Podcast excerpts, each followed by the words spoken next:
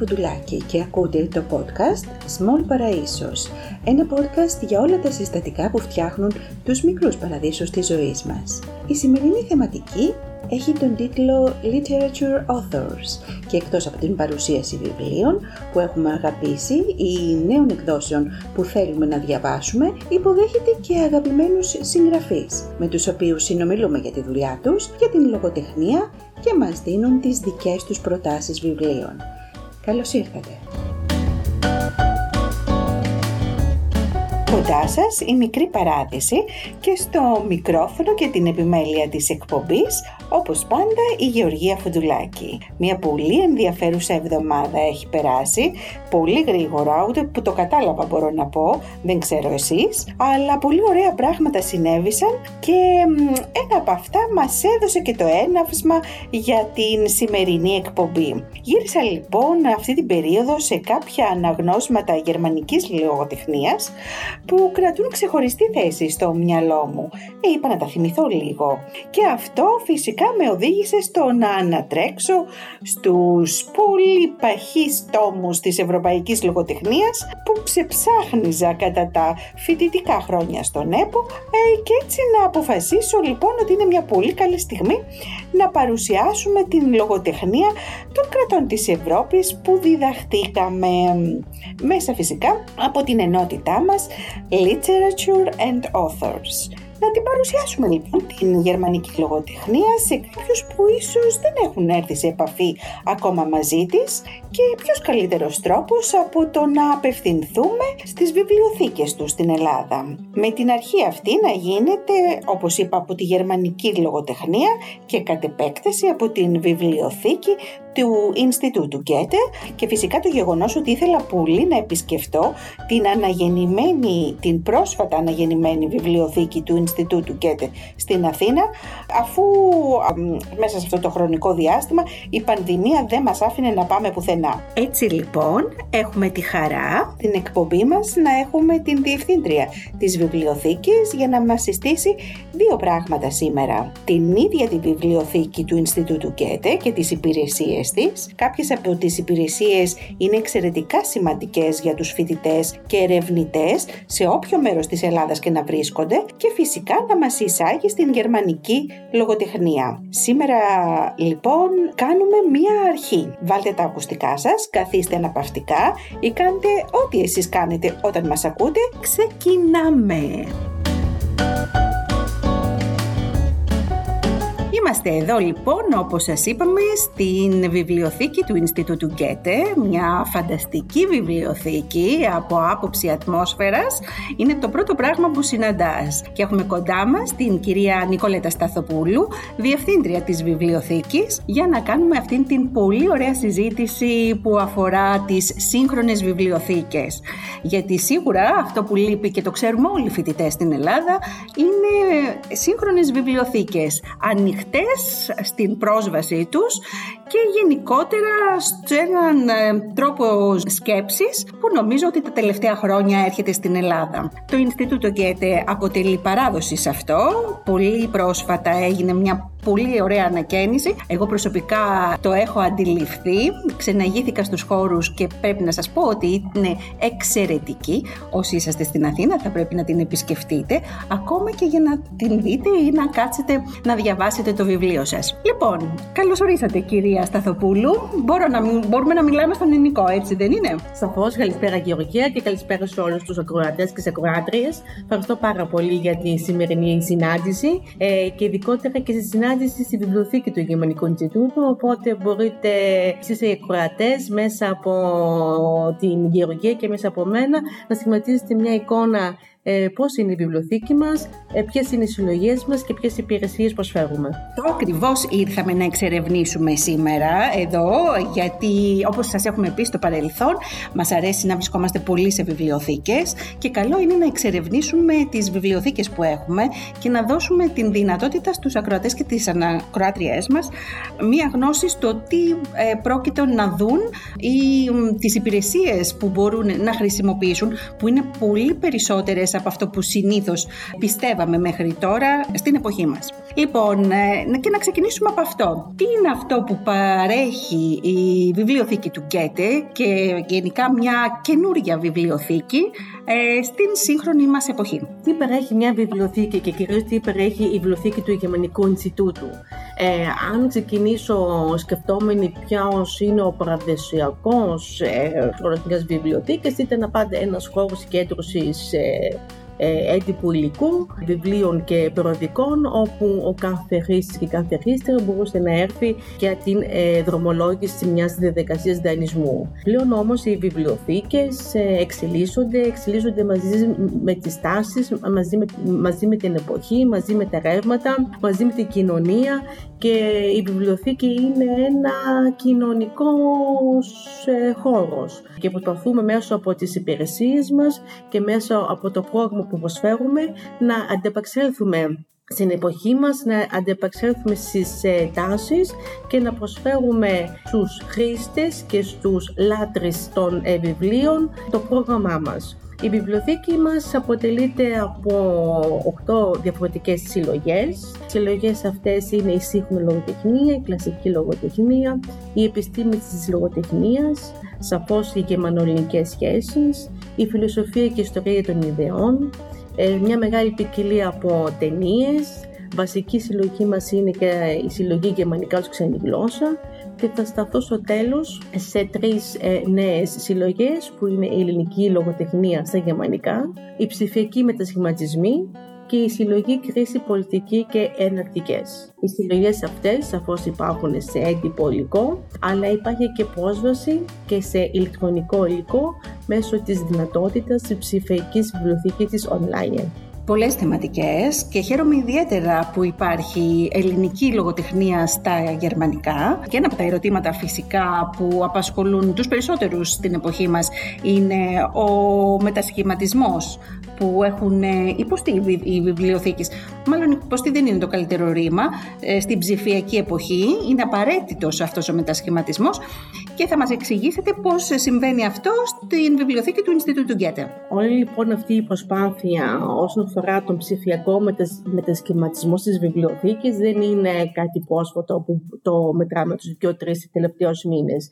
Είναι μια προσπάθεια που ξεκίνησε πολύ νωρίς.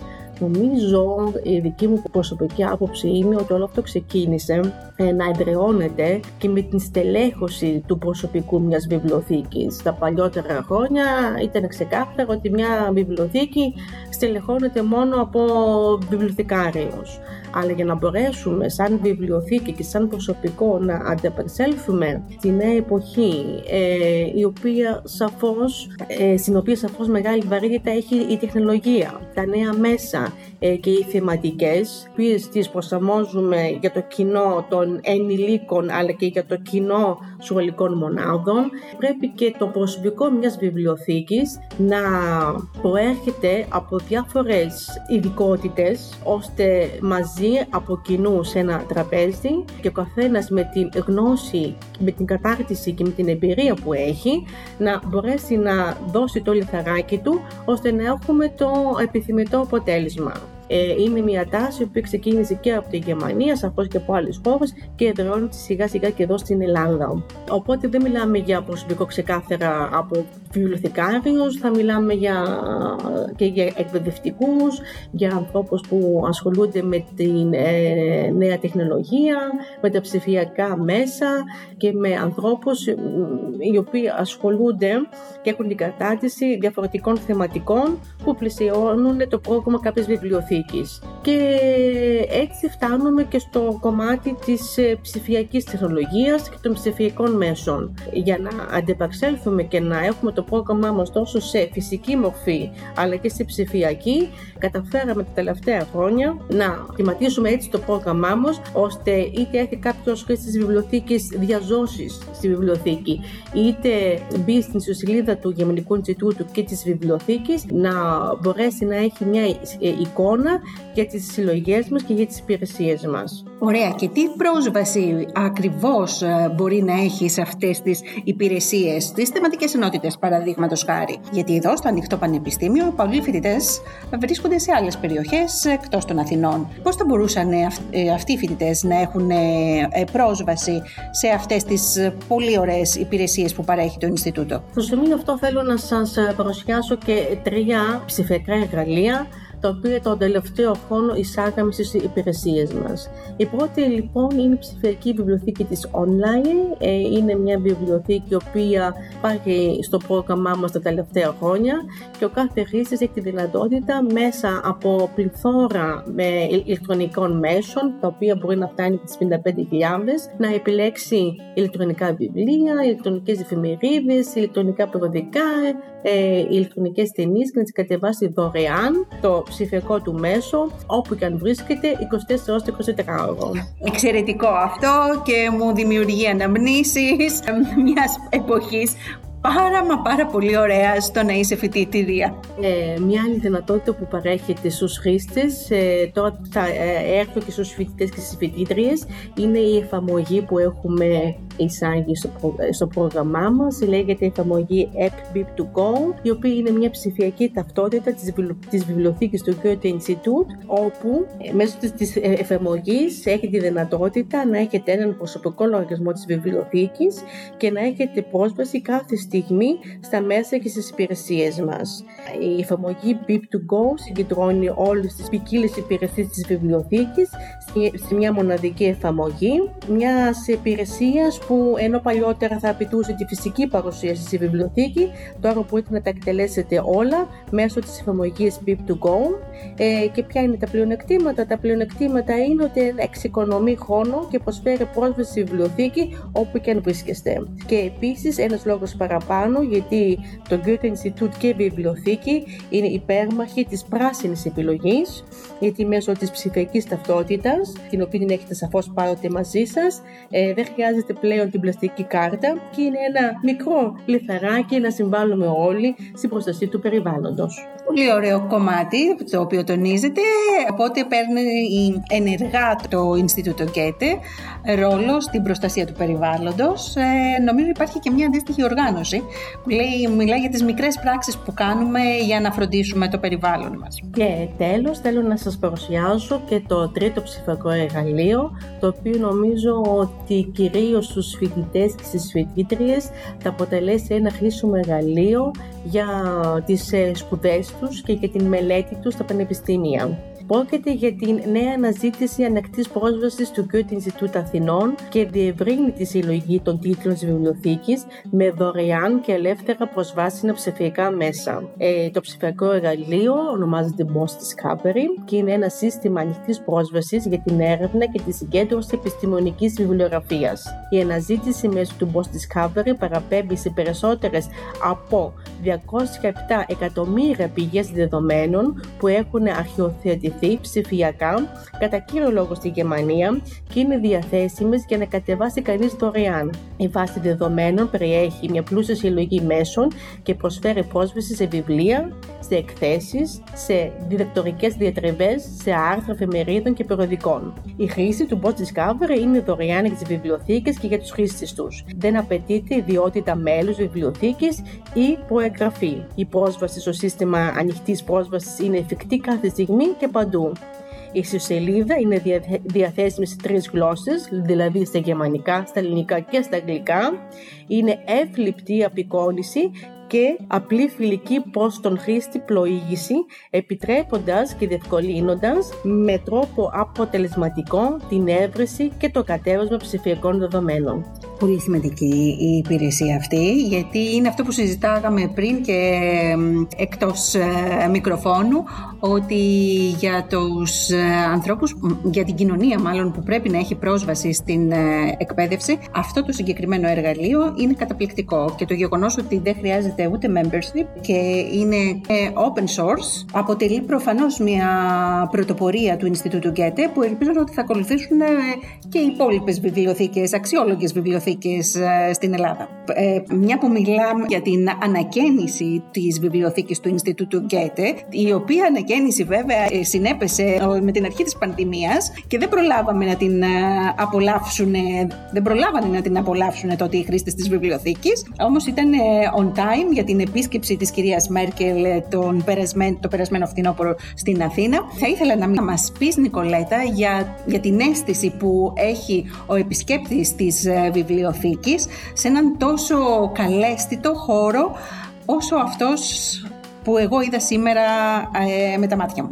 Αυτά τα θετικά λόγια όσον αφορά για το νέο ανακαινισμένο και μοντέρνο κτίριο το ακούμε από κάθε επισκέπτη και από κάθε επισκέπτρια που για πρώτη φορά ε, περνάει το κατόφλι του Goethe Institute μετά από την ανακαίνιση. Μπορεί μεν η μετακόμιση και η ανακαίνιση στο νέο κτίριο να συνέπεσε με την αρχή της πανδημίας. Παρ' όλα αυτά το, ο καιρός έχει περάσει και τους τελευταίους μήνες ε, προσφέρουμε πάντλη όλες τις υπηρεσίες μας από κάθε τμήμα. Ε, θα ξεκινήσω με, το τμήμα της βιβλιοθήκης η οποία παρέχει τις υπηρεσίες δανεισμού και διαδανεισμού, τις υπηρεσίες συμβουλευτικής υπηρεσίας, σαφώς διαθέτει και τον χώρο της ως αναγνωστήριο, γιατί όπως γνωρίζετε η βιβλιοθήκη είναι ένας χώρος γνώσης, είναι ένας ζωντανός κοινωνικός οργανισμός και αποτελεί και παίρνει αξία με την διάδραση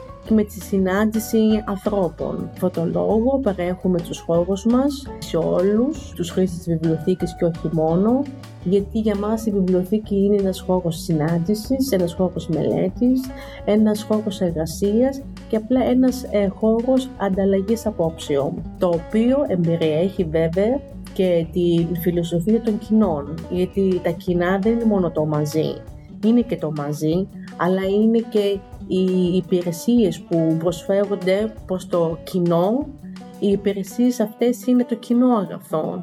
Εμείς προσφέρουμε τη γνώση, προσφέρουμε και τις υπηρεσίες όπως προανέφερα, οι οποίες όλες βασίζονται ότι είναι δωρεάν και χωρίς κάποιο κόστος. Και σαφώς όλα αυτά για την βιβλιοθήκη είναι πολύ πιο εύκολα προσβάσιμα μιας και πλέον βρίσκεται στο ισόγειο του Ινστιτούτου. Επίσης και το γλωσσικό τμήμα παρέχει πάλι τα μαθήματα είτε σε μορφή διαζώσης είτε σε μορφή online. Το τμήμα των εξετάσεων προσφέρει πάλι τις εξετάσεις τους στο γνωστό καθερωμένο πρόγραμμα και κλείνοντας θα αναφερθώ και στο ε, τμήμα το πολιτιστικό που με τις δράσεις και με τις εκδηλώσεις είναι πάλι παρόν διαζώσεις για το αθηναϊκό κοινό. Πολύ ωραία, πολύ χαιρόμαστε γι' αυτό γιατί μας είχε λείψει, η πανδημία μας έχει καταστρέψει, δεν μας έχει αφήσει να απολαύσουμε αυτές τις υπηρεσίες γιατί καλό το ψηφιακό υλικό, ιδιαίτερα όταν είσαι φοιτητής και πρέπει να διαβάσεις, αλλά και η face-to-face επικοινωνία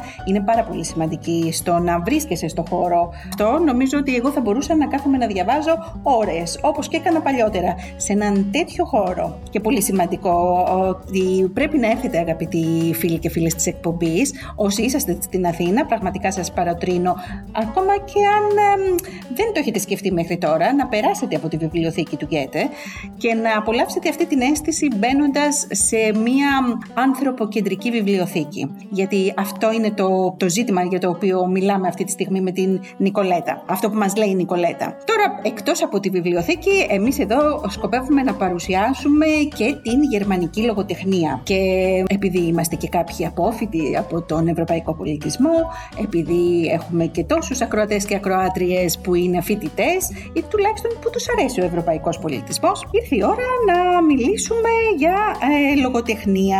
Ας ξεκινήσουμε λοιπόν με ένα υποθετικό σενάριο, Νικολέτα. Ας πούμε λοιπόν ότι ένα άτομο θέλει να έρθει για πρώτη φορά σε επαφή με την γερμανική λογοτεχνία. Ω διευθύντρια λοιπόν της βιβλιοθήκης, τι θα τους συνέστηνες η ίδια; Και εδώ μπορούμε να ξεκινήσουμε να μας μιλάς για, την, για το γερμανικό πολιτισμό και τη λογοτεχνία του. Ωραία. Άρα λοιπόν το ερώτημα τέθηκε.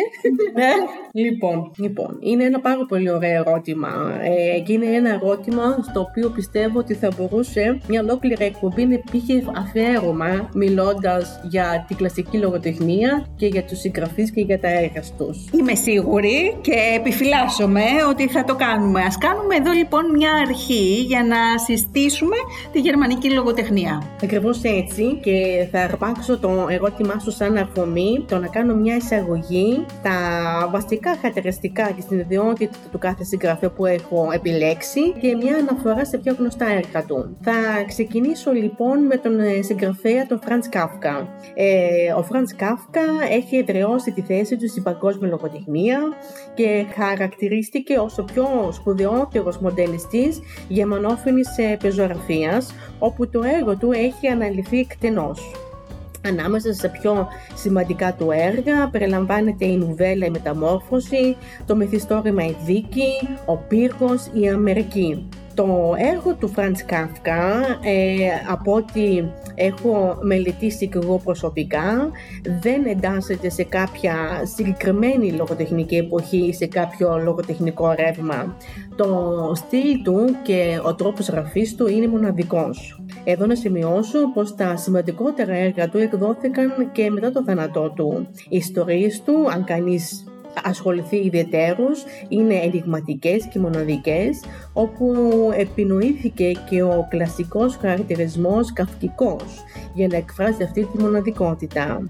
Μέσω λοιπόν από αυτό κατάφερε να αποτυπώσει μια κοτέσκα άποψη του κόσμου όπου οι άνθρωποι προσπαθούν να ξεφύγουν από τις ενοχές, από τη μοναξιά και από το άγχος της ζωής αγαπημένος ε, συγγραφέας στην Ελλάδα και πάρα πολλά έργα του έχουν επεχτεί και στο θέατρο, έτσι. Στη συνέχεια θα ήθελα να σας αναφέρω τον συγγραφέα Γιώζεφ Ρόντ. Ο Ιώζεφ Ρότ ξεκίνησε να αυτογραφεί εφημερίδες και στη συνέχεια ξεκίνησε με την γραφή βιβλίων. Ε, είχα διαβάσει και θα ήθελα να σας, το, να σας το μεταφέρω πως ο Ιώζεφ Ρότ χαρακτηρίζεται ως ανήσυχος ε, αναφορικά στις απόψεις του και ένας αντισυμβατικός άνθρωπος.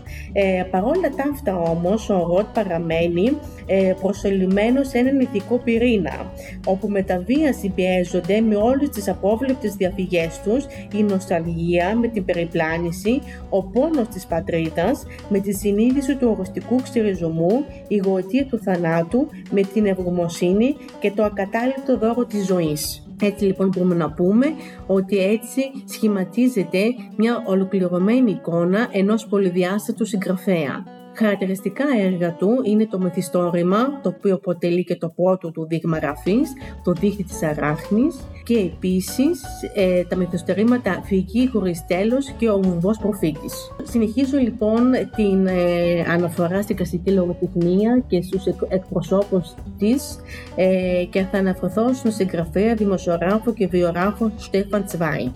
Ε, ο, ο Στέφαν Τσβάικ αποτελεί ένας από τους δημοφιλέστερους συγγραφείς ε, στον κόσμο. Αυτός που ένιωθε ανάξιος όλων αυτών που θαύμαζε δεν επέτρεψε στον εαυτό του ούτε καν να διανοηθεί ότι τα βιβλία που θα ξεπενούσαν την εποχή του και ότι θα μπορούσαν να εκτιμηθούν και στις μεταγενέστερες εποχές και στις επόμενες γενιές. Ήταν ήδη ένας από τους σπάνιους εν ζωή γεμανόφινους συγγραφείς που είχε γίνει παγκοσμίως γνωστός και που όλος ο κόσμος είχε διαβάσει τα έργα του. Χωρίς να είναι ούτε κλασικός, ούτε, ούτε μοντέρνος, κατάφερε να χτίσει την, τεράστια φήμη του έξω από τον κόσμο των γραμμάτων που ποτέ δεν ήξερε πού να τον κατατάξει. Και κλείνοντας, θέλω να αναφερθώ και σε έναν δικό μου αγαπημένο συγγραφέα, τον Τόμας Μάν. Ο Τόμα Μαν ήταν και μενό συγγραφέας, βραβευμένος και με τον Νόμπελ Λογοτεχνίας το 1929. Ε, επηρεάστηκε βαθύτερα από τα έργα των Άρθουρ Σόπενχάουερ, Sigmund Freud, Johann Wolfgang von Goethe και Friedrich Nietzsche. Ο Τόμα Μαν υπήρξε ένας από τους σπουδαιότερους συγγραφείς του 20ου αιώνα. Στα γραπτά του κείμενα κυριαρχεί ο ακριβής ρεαλισμός περικλειόμενος από βαθιές συμβολικές νότες, η ηρωνία, οι αντιθέσεις, καθώς επίσης και η επίμονη αναζήτηση σχετικά με τη φύση του δυτικού αστικού πολιτισμού, εντός του οποίου η διαβρωτική επίγνωση της ίδιας τους της φαυλότητας αντιμάχεται την τρυφερή ευγνωμοσύνη και τα πνευματικά του πετεύματα. Σημαντικά έργα του Τόμας Μαν είναι το Μπούτινμπροκ, θάνατος στη Βενετία, το Μαγικό Βουνό ή ο, Ιωσήφ και αδελφοί αυτού, ο Δόκτωρ Φάουστους και επίσης το Δεκίμιο για τον Σίλα. Έχω αναφερθεί σε αυτούς τους συγγραφείς και στα έργα τους γιατί όχι μόνο είναι συγγραφείς και έργα ε, τα οποία έχουν μεγάλη δημοφιλία όσον αφορά στους χρήστες της βιβλιοθήκης μας. Η βιβλιοθήκη μας και η συλλογή κλασική λογοτεχνία περιέχει πολλούς τίτλους από τους ε, συγγραφείς που έχω αναφερθεί και σαφώς πολλές ελληνικές μεταφράσεις. Έχω αναφερθεί σε αυτούς τους ε, συγγραφείς και σαφώς υπάρχουν και άλλοι και δεν θέλω σαφώς να ε, ξεχωρίσω κανέναν, αλλά κάπου έπρεπε να κάνω μια πρώτη επιλογή. Ε, ναι, να κάνουμε μια πρώτη αρχή, να...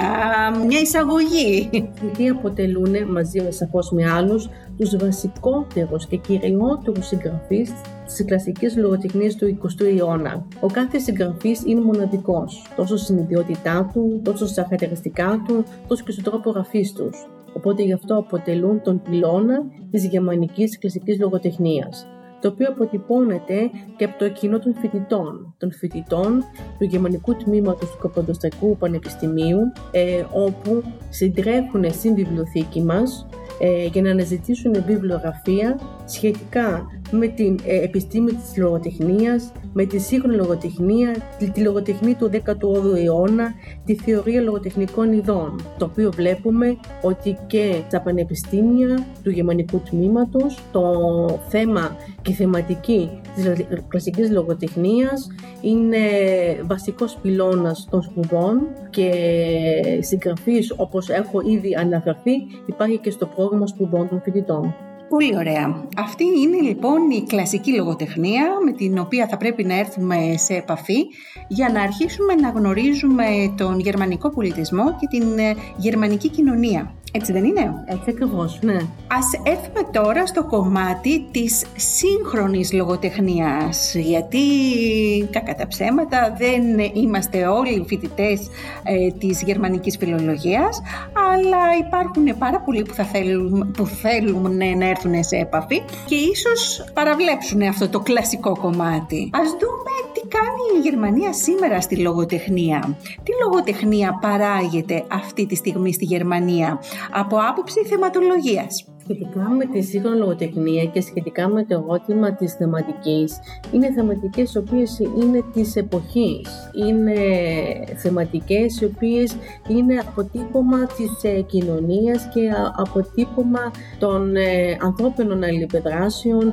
αποτύπωμα των νέων τάσεων, οι οποίες καταγράφονται και στα βιβλία, όπως συμβαίνει σαφώς με τη βιβλιογραφία είτε αναφερθώ στην Ελλάδα είτε αναφερθώ σε κάποια άλλη ε, χώρα της, ε, του κόσμου. Ωραία. Ποιες θεματικές τώρα αναδεικνύονται στους νεότερους, ε, από τους νεότερους μάλλον Γερμανούς συγγραφείς και τη λογοτεχνία γενικότερα; Ε, μπορείς να μας δώσεις ε, κάποια παραδείγματα νέων συγγραφέων που αξίζει τον κόπο να εντρυφήσουμε; Σχετικά με τους νέους συγγραφείς, ε, στους οποίους θα ήθελα να αναφερθώ, τους οποίους τους φιλοξενήσαμε και πέρυσι στην Διεθνής Έκθεση Θεσσαλονίκης, όπου η Γερμανία ήταν και η τιμόμενη χώρα.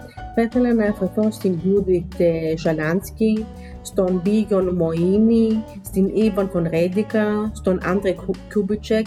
Είναι λοιπόν συγγραφείς οι οποίοι ασχολούνται μεταξύ άλλων με τα θέματα της ε, τεχνικής νοημοσύνης και ποια ανταπόκριση υπάρχει στην ε, καθημερινή ζωή ε, με θέματα της ε, κοινωνίας και συγκεκριμένα ο Άντρε Κούμπιτσεκ ξαναπιάνεται πάλι με το θέμα του τείχους και συγγράφει λογοτεχνία πάνω στη θεματική αυτή. Η Ήβα Φονρέντικα και με το βιβλίο της «Επανάσταση και την ζωή» αναφέρεται στο θέμα του καπιταλισμού όπως και η Γιούτη Σφελάνσκι με το νέο της βιβλίου που έχει κυκλοφορήσει «Κατάλογος απολυσθέντων». Μια άλλη βασική θεματική με την οποία ασχολούνται οι, γενικότερα οι Γερμανοί συγγραφές και, και κατά πόσο και οι νεότεροι είναι λοιπόν και το θέμα της ε, πολιτισμικότητας. Πλέον συνυπάρχουμε, συμβιώνουμε με ανθρώπους διαφορετικών εθνοτήτων ε, και ένα ωραίο βιβλίο, το Identity από την Μη του Σανκιάλ, διαπραγματεύεται αυτή τη θεματική. Πολύ ωραία, σύγχρονα θέματα που και σε αυτά μπορούν ε, οι αναγνώστες μας να, μάλλον που με αυτά μπορούν οι αναγνώστες μας να ξεκινήσουν αν θέλουν να ακολουθήσουν τον αντίθετο δρόμο από τους νεότερους στους κλασικούς. Εγώ πρέπει να αναφέρω πάντως ότι είμαι πολύ ευτυχής που υπάρχουν στα ελληνικά η ιστορία της γερμανικής λογοτεχνίας. Ένα βιβλίο που νομίζω ότι για όσους δεν έχουν ακόμα εντρυφήσει στη γερμανική λογοτεχνία μπορούν ε, να δουν ιστορικά και φιλοσοφικά το κομμάτι της λογοτεχνίας και να κάνουν τις επιλογές τους. Και σίγουρα μπορούν να το βρουν στη βιβλιοθήκη, έτσι δεν είναι Νικολέτα; Ναι, σαφώς το βιβλίο το οποίο, στο οποίο αναφέρθηκε προηγουμένως η Γεωργία υπάρχει στην ε, συλλογή μας ε, και είναι προσβάσιμο για τον κάθε ενδιαφερόμενο και την κάθε ε, ενδιαφερόμενη που θα ήθελε να το αναγνώσει. Και εδώ φαίνεται το πόσο σημαντικό είναι το κομμάτι της μετάφρασης, γιατί πάρα πολύ ωραία βιβλία υπάρχουν και εκδίδονται στον κόσμο. Μερικές φορές όμως όταν δεν μπορείς να έρθεις σε επαφή με, στην μητρική σου γλώσσα με τα κείμενα αυτά, χάνεις, έτσι, χάνεις πολλά πράγματα.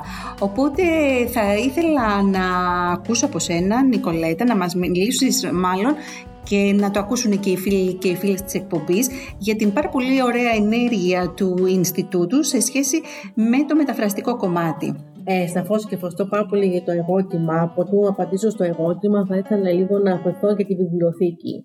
Μιλάμε για τη βιβλιοθήκη του Γερμανικού Ινστιτούτου. Είναι μια ειδική βιβλιοθήκη η οποία σαφώς ε, ο φορέας είναι γερμανικός και τα τελευταία χρόνια έχει την έδρα της ε, στην Ελλάδα ε, και συγκεκριμένα εδώ στην Αθήνα. Οπότε αποτελεί και έναν διπλό σκοπό. Ο σκοπός σαφώς είναι να μεταφέρουμε ε, τη γλώσσα, τον πολιτισμό και την ιστορία της Γερμανίας προς την Ελλάδα, αλλά επίσης μεγάλος μας στόχος είναι να υπάρχει λοιπόν και η σύζευξη και με την, ε, με, με, την ελληνική ιστορία, με τον ελληνικό πολιτισμό και με την ελληνική λογοτεχνία. Οπότε γι' αυτό πέρα σαφώ ότι η βιβλιογραφία μας είναι κατά αποκλειστικότητα στα γερμανικά, παρέχουμε και μια μεγάλη επιλογή και σε ελληνική βιβλιογραφία αλλά και σε αγγλική βιβλιογραφία. Γιατί για μας η γλώσσα δεν πρέπει να είναι το εμπόδιο το να έρθεις ε, και να ταξιδέψεις ε, και να εμβαθύνεις σε έναν ξένο πολιτισμό. Οπότε για αυτό το λόγο παρέχουμε και πολλά βιβλία μεταφρασμένα στην, στην ελληνική γλώσσα και η συλλογή ελληνική λογοτεχνία είναι και μια βασική θεματική προερχόμενη από τις συλλογές μας. Και στο σημείο αυτό θα ήθελα να κάνω λίγο να εστιάσω σε μια υπηρεσία από το τμήμα της βιβλιοθήκης και συγκεκριμένα από το τμήμα λογοτεχνίας και μετάφρασης. Θα ήθελα να αναφερθώ στην επιχορήγηση μεταφράσεων. Το πρόγραμμα λοιπόν αυτό, το Ινστιτούτο Goethe, είναι η μετάφραση γερμανικών βιβλίων σε ξένη γλώσσα. Το πρόγραμμα λοιπόν αυτό στηρίζει εκδοτικούς οίκους χωρών εκτός της Γερμανίας στην έκδοση γερμανικής λογοτεχνίας. Στόχος του προγράμματος αυτού είναι να καταστήσει προσβάσιμα σε νέα, σε ένα μη γεμανόφιλο αναγνωστικό κοινό επίκαιρα έργα της σύγχρονης λογοτεχνίας, βιβλία για παιδιά και εφήβους, καθώς και επιστημονικά έργα και δοκίμια. Το πρόγραμμα λοιπόν αυτό υπηρετεί στόχους της πολιτιστικής πολιτικής της Γερμανίας και αποτελεί σημαντικό εργαλείο της εξωτερικής πολιτιστικής και εκπαιδευτικής πολιτικής της χώρας. Φανταστείτε ότι τα τελευταία, τα τελευταία 40 χρόνια λειτουργίας του το πρόγραμμα στήριξε οικονομικά την έκδοση περίπου 6.000 βιβλίων σε 45 γλώσσες. Πολύ σημαντικός αριθμός ε, και συμφωνώ απόλυτα μαζί σου στο γεγονός ότι η μετάφραση βιβλίων, η μετάφραση μάλλον λογοτεχνίας και η στήριξή της είναι εξαιρετικά σημαντική. Ακριβώς.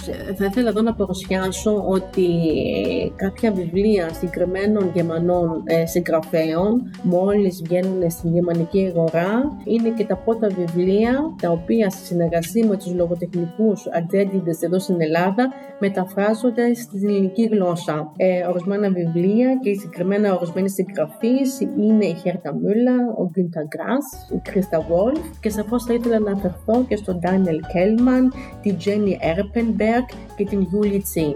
Πέρα λοιπόν από αυτό, προσπαθούμε όμως με το κόσμο αυτό των μεταφράσεων και της επιχορήγησης να δώσουμε και τη δυνατότητα και σε άλλους συγγραφείς και σε νέους τη δυνατότητα να ε, βρεθεί η κατάλληλη συγκυρία όπου το βιβλίο του ή το βιβλίο της θα μεταφραστεί σε ελληνική γλώσσα ώστε να, να είναι προσβάσιμο και στους ε, αναγνώστες ε, και στο ελληνικό κοινό. Ναι, γιατί έτσι πολλές φορές συζητάμε και κομμάτι αυτής της ε, εκπομπής σήμερα στο ότι θέλουμε να μάθουμε για τη λογοτεχνία μιας χώρας όμως χωρίς να υπάρχουν μεταφράσεις, χωρίς να υπάρχουν αρκετά έργα, όχι δύο-τριών συγγραφέων μόνο, δεν έχεις αυτή την δυνατότητα. Και πολλοί συγγραφείς αναφέρονται σε αυτό, είτε είναι Έλληνες είτε από το εξωτερικό ότι δεν γίνονται γνωστοί και τα έργα τους δεν γίνονται γνωστά που μπορεί να έχουν πολύ σημαντικά έργα εξαιτίας της έλλειψης ε, μέσων